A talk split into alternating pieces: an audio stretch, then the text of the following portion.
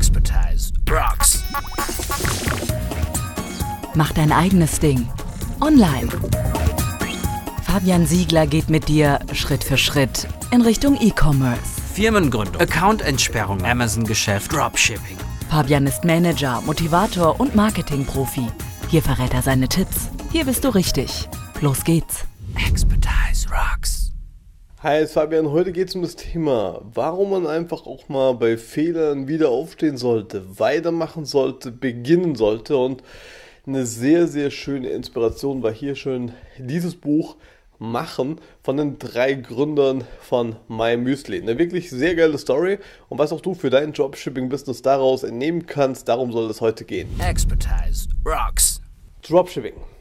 Dropshipping bedeutet, wir sind angewiesen auf Dritte. Das ist ein sehr großer Nachteil, über den man sich oftmals erst dann so richtig bewusst zu werden scheint, wenn man mit dem ganzen Business so angefangen hat. Und irgendwie ist leider auch oftmals dieses Unternehmerwerden eine Lernphase. Ne?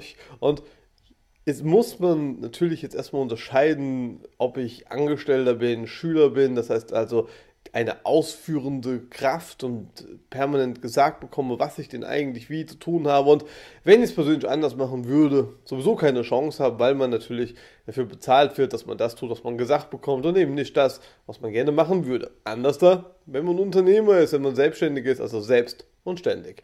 Selbst und ständig setzt natürlich voraus, dass man eigene Kreativität mitbringt und dass man so ein Stück weit zumindest Problemlöser ist und dass man es tut, also macht. Deswegen ein ganz tolles Buch hier von meinen Müsli-Gründern, ist jetzt zehn Jahre her, haben die angefangen, oder jetzt inzwischen sogar ein bisschen mehr, inzwischen haben sie 800 Mitarbeiter und wenn man so die ersten, ja, das erste Drittel dieses Buch gelesen hat, spätestens dann weiß man, okay, das stimmt. Denn vieles kann ich natürlich so aus eigener Gründungshistorie, ist ja schon über ein Jahrzehnt her, wenn man mal so ganz weit zurückging, dann die erste Firma von mir damals, kann man sehen, ja, das stimmt. Auch damals war es bei mir ähnlich.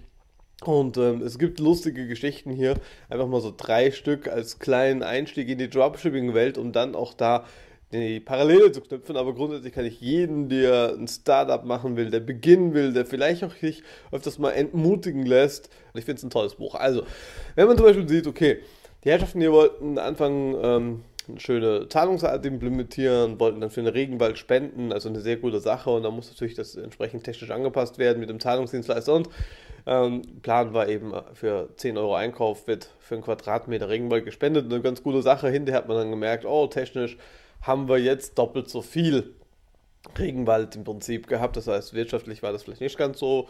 Für den Regenwald war es eine gute Sache. Also es war ein Learning by Doing. Also darauf will ich hinaus. Man muss erstmal eben auch mit solchen ja, Fehlern rüberkommen. Das ist völlig normal. Man darf sich nicht entmutigen lassen. Ähm, genauso fand ich eine coole Story hier. Ähm, Thema Ananas und Müsli. Viele Leute konnten sich eben nicht vorstellen, ähm, dass man Ananas ins Müsli macht. Und plötzlich war man dann ausverkauft. Da sind rumgefahren ne, in den ganzen Läden und haben dann eben Ananas gekauft aus den ganzen Bio-Supermärkten, um die dann zu verschicken. Aber letztendlich hat man dann auch darüber hinaus gemerkt später, dass eben teilweise das gesamte, ja, die gesamten Vorräte, nicht nur Ananas, eben aufgebraucht waren. Nicht zuletzt aufgrund der Verpackungen, die ja lange gesucht wurde und dann eben in diesen Dosen münden. Ja, und Dosen als Verpackungsvehikel ähm, für Müsli ist natürlich auch schon mal innovativ, also sehr smart. Und letztlich gab es eben mal so eine Produktionsschwelle, weil man eben gemerkt hat im Startup, Mensch, wenn ich jetzt den Lieferanten anrufe, Thema Lieferzeiten, ähm, dann springt der ja gar nicht, sondern zwar in dem Fall eben erst sechs Wochen später. Da haben sie schon gedacht, Mensch, das ist das aus, wir haben hier gar nichts mehr, wir setzen einen Shop offline und morgen melden wir das Ganze ab, so gefühlt. Dann war so ein Banner drin, wir sind ausverkauft, die ganzen Medien, die Kunden sind alle drauf angesprungen, gab einen mega Hype und siehe da, es ging weiter. Leute haben trotzdem bestellt, trotz längeren Lieferzeiten. Nicht? Man hat einfach weitergemacht, den Shop nicht offline gesetzt, man hat weiter ähm, das Ganze betrieben und man hat eben nur daraus gelernt, dass man eben nächstes Mal besser, besser bevorraten muss. Aber man hätte jetzt natürlich, wenn ich das so aus heutiger Support-Sicht sehe, beim kleinsten Fehler, man ist ausverkauft oder die Lieferzeit dauert länger, den ganzen Job auch offline setzen können. Genauso natürlich bei anderen Sachen. Ja, ich habe dann noch gelesen und haben sie 36 Mal, fand ich übrigens sehr cool, den gleichen Drucker gekauft, weil er immer wieder kaputt ging, so alle paar Tage der gleiche Drucker, deswegen 36 Mal wurde der gleiche gekauft. Ähm, gut, man muss bedenken, das ist so, deswegen finde ich dieses Buch so mega. Ja, es ist äh, über ein Jahrzehnt her, diese Geschichte, wie gesagt, basiert jetzt, ähm, ja, jetzt 2018, das Buch ist circa ein Jahr alt, das ist so, sagen wir mal, elf Jahre. Ich selber bin seit zwölf Jahren am Start, das heißt, die haben so angefangen in etwa zur gleichen Zeit wie ich. Und äh, deswegen kann ich das nachvollziehen, in viele Sachen, wo man heute als selbstverständlich erachtet, war eben damals nicht so. Aber es ging eben darum, man muss es machen und die haben ein sehr, sehr smartes äh, internationales Business inzwischen aufgebaut. Und das meine ich also, es gibt eben diese Sachen, wo man hätte aufhören können oder man hätte weitermachen können. Ja? Und das Beste ist natürlich, viele Leute kommen auf uns und sagen, ja, wir haben noch gar keine Nische und sehr ähnlich war es hier, man hat dann eine Umfrage gemacht, ganz am Anfang haben die Gründer das sind, äh, hingegangen und haben dann Befragungen gemacht per E-Mail und per Fragebogen und so weiter und dann wurde gefragt, möchtet ihr Müsli im Internet kaufen? Man muss eben bedenken, wann das Ganze war, vor über einem Jahrzehnt und da kam zurück einhellig im Prinzip, nein nein, wir würden das niemals tun. Und heute wissen wir alle, was mein Müsli ist. Das ist sehr erfolgreich und natürlich kaufen die Leute im Internet. Und ähm, so gab es natürlich noch eine mega Menge mehr Stories. Und äh, wenn man das mal so zusammennimmt, finde ich das super, denn es erinnert mich so ein bisschen an meine eigenen Parallelen. Und das ist auch eine sehr wichtige Erkenntnis. Marktforschung ist gut. Viele Leute wollen ja immer diesen Trend hinterherrennen. Wo ich euch schon mal gesagt habe, auch in einem Video gerade jetzt jüngst, Trend 2018, du setzt den selber, renn nicht dauernd hinterher. Ja? Und ähnlich ist das hier, du kannst natürlich Marktforschung betreiben und du kannst dann die Leute sagen, ja Mensch, wir haben Marktforschung gemacht und die wollen dies oder jenes oder Thema Trends Bestsellerlisten. Das ist sicherlich okay, aber das ist nicht nachhaltig. Und man sieht es hier, diese Marktforschung, sie wurde im Prinzip dann ignoriert, weil man gesagt hat, naja, wir waren nicht in dem bestätigt, aber wir probieren es mal. Und das ist das Tun. Ich bin da genauso ein Fan von wir tun die Dinge erstmal ausprobieren. Und wenn wir dann am lebenden Objekt merken, dass die Sache nicht funktioniert, dann muss man sie eben optimieren. Das heißt, das geht auch mal in die Gefahr hin, dass man eine, ja, eine Art Beta-Phase macht, dass man einen Prototyp ins Rennen schickt. Ja, bei uns ist das momentan unser Repricer noch eine sehr wackelige Angelegenheit, aber die Nachfrage nach so einem Repricer ist manchmal da und auch unser CSV-Tool. Das sind alles so Sachen, die in der Entwicklung stehen und die auch manchmal noch ein bisschen länger dauern, wie man das eigentlich nicht vorstellt. Aber ja, auch das ist in der IT nicht unüblich, dass es dann doch mal ein bisschen länger dauert, aber man muss es eben tun. Und wenn man etwas Neues tut, dann wird das niemals von Anfang an funktionieren. Und selbst wenn man auf bewährte Systeme, wie auch ein Elite Dropshipping, was sich inzwischen bewährt hat, gibt es immer mal wieder Momente und insbesondere auch äh, Phasen, wo irgendwie alles, wie mein Kunde sagte, verhext scheint. Ja, das gibt es wirklich. Denn ein großes und ganzes System zu konzipieren, bedeutet, es sind sehr viele Zahnrädchen, die ineinander greifen. Ja? Und das ist im Prinzip genau das Grundproblem, dass man natürlich das erstmal verinnerlichen muss. Dass man erst einmal die ganzen Rädchen verinnerlichen muss. Und wenn man die ganze Zeit natürlich jetzt, sagen wir mal, mit Unternehmertum, mit IT wenig zu tun hatte, dann ist das grundsätzlich schwierig zu nachvollziehen. Aber es gilt sich hier reinzufuchsen. Und wenn man dann eben auch mal einen Artikel verkauft oder zwei, den man nicht mehr auf äh, Bestand hat, beziehungsweise streng genommen hat eben der Lieferant nicht, und da muss man eben genau hier ansetzen und sagen, okay, wenn das sehr oft vorkommt, dann ist es natürlich wirklich ein Problem. Das hatten wir jetzt auch ein, zwei Mal wirklich, das waren massive Probleme, da musste der ganze Lieferant raus. Äh, das steht außer Frage, sowas darf man nicht wissen. Aber auch hier ist man natürlich kein Hellseher, denn man klärt mit den äh, jeweiligen Lieferanten das ab, die schreiben auf ihre Webseite, ja, wir machen Dropshipping, dies, das, und hinterher merkst du, naja, von Dropshipping sind wir ganz weit entfernt. Ähm, das passiert. Aber das passiert nur durch das, wo man das ausprobiert und da eben nicht jeder den gleichen Lieferant haben will und eben jeder auch seinen eigenen äh, Lieferanten mitbringt, muss man Erfahrungen sammeln. Nicht, dass es so wie in den Supermarkt geht, es gibt jetzt eben, um beim Wort Müsli zu bleiben, 500 verschiedene gefüllte Packungen und du nimmst alleine, mal schmeckt sie dir, mal schmeckt sie dir nicht. Und hin und wieder ist vielleicht auch mal ganz selten Thema Qualitätskontrolle, aber manchmal ist sie eben auch schon aufgerissen, die Verpackung, weil da eben schon eine Maus dran war, aber steht trotzdem noch im Regal. Und genauso kennen wir das eben auch, wenn wir Obst kaufen. Manchmal ist eben auch eine Traube verschimmelt. Und so ähnlich ist es eben hier. Man muss dann eben diesen Fehler beheben. Und das kann eben dauern, aber das bedeutet auch selbst und ständig sein. Es gehört ein bisschen was Proaktives dazu. Denn im Rahmen eines Mentoring, da sehen wir uns natürlich immer so die großen Sachen an, die an dem Unternehmen. Wir denken strategische Ansätze durch. Ja, das ist der Sinn eines Mentorings. Aber natürlich probieren wir auch in einem kleineren zu helfen. Im kleineren bedeutet hier zum Beispiel bei einem technischen Support. Und natürlich ist es verständlich, dass wir primär als, äh, ja, zentrale Anlaufstelle gesehen werden. Das ist auch völlig legitim und auch völlig in Ordnung, aber letztendlich ist es teilweise was, wo man sich entweder, glaube ich, das Leben selber leichter machen will, obwohl man es in der Praxis schwerer macht. Warum? Ja, man geht mit dem Gedanken hin raus, ja, der andere ist immer schuld. Grundsätzlich sowieso, nicht nur jetzt hier in dem Thema Business, sondern grundsätzlich andere sind immer schuld. Und wenn man das natürlich so innerlich verinnerlicht, dann ist das natürlich super, weil dann fühlt man sich selber immer perfekt auf der sicheren Seite. Man hat ja eh nichts äh, zu tun. Und wenn man das delegiert, gerade an Leute, wo man weiß, es dauert ein, zwei Tage länger, ja, dann fühlt man sich sowieso wiederum bestärkt, weil man der sagt, der andere haben Schuld und jetzt dauert es auch noch länger.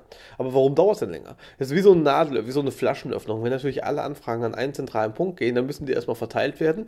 Teilweise muss selber Rücksprache gehalten werden, auch bei uns, ja. Gerade wenn es technische Sachen sind, programmiertechnische Dinge sind, die wir nicht jeden Tag selber Thema machen oder eben Fehler das erste Mal auftreten, dann müssen wir genauso, ja, wir haben ja keine Kristallkugel, wo wir reingucken und sagen, ach Mensch, ja, das ist es. Und dann reparieren wir das und dann geht es. Natürlich müssen wir auch optimieren und das System wächst, ja. Und das ist genau das, worauf ich hinaus will. Wir müssen es machen, wir müssen es probieren und wir brauchen Leute, die daran interessiert sind, dass sie eben mitgehen, dass sie auch mal sagen, ja, sie haben eigene Ideen und das, um beim Elite-Paket zu bleiben, das ist daraus entstanden und sich weiter verfestigt und wir stehen jetzt vor einem, ja, vor einer neuen Generation des Elite-Dropshipping. In den nächsten paar Wochen werden wir mehr darüber sprechen und ähm, diese neue Generation ist eigentlich komplett auf Kundenwünsche entstanden. Ja, sie möchten mehr Dynamik, mehr Hoheit über die Daten, mehr Flexibilität und ähm, über einige dieser Wünsche werden wir auch morgen sprechen mit einem unserer Kunden, der hier äh, bei uns zu Besuch war, jetzt gerade vor ein paar Tagen und hat hier ein Interview gemacht und hat über seine ja, ersten 90 Tage reflektiert, ist so ein Rückblick und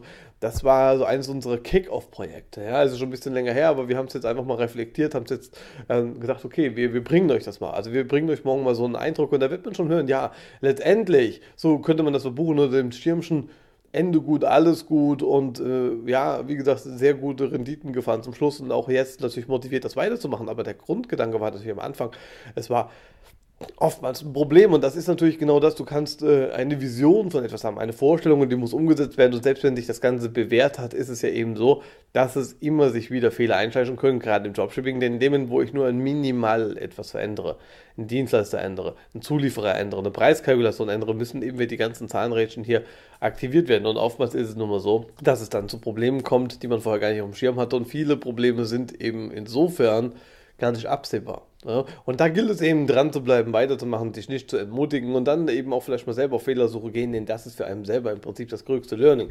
Das soll nicht heißen, ähm, dass man grundsätzlich ja, bei Fragen sich nicht melden sollte. Im Gegenteil, ich bin ja froh, wenn sich Leute melden und dass sie kommunizieren, aber es geht eben auch darum, dass man sich versteht, ich bin jetzt Unternehmer, ich habe hier so eine Art Rüstzeug und es ist ja hier kein Franchise-Modell, wo alles vorgenormt ist. Ja, ich habe letztens auch die Biografie hier gelesen von McDonald's, The Founder, ein sehr geiler Film, auch im Übrigen sehr empfehlenswert, auch in diesem Zusammenhang für Startups.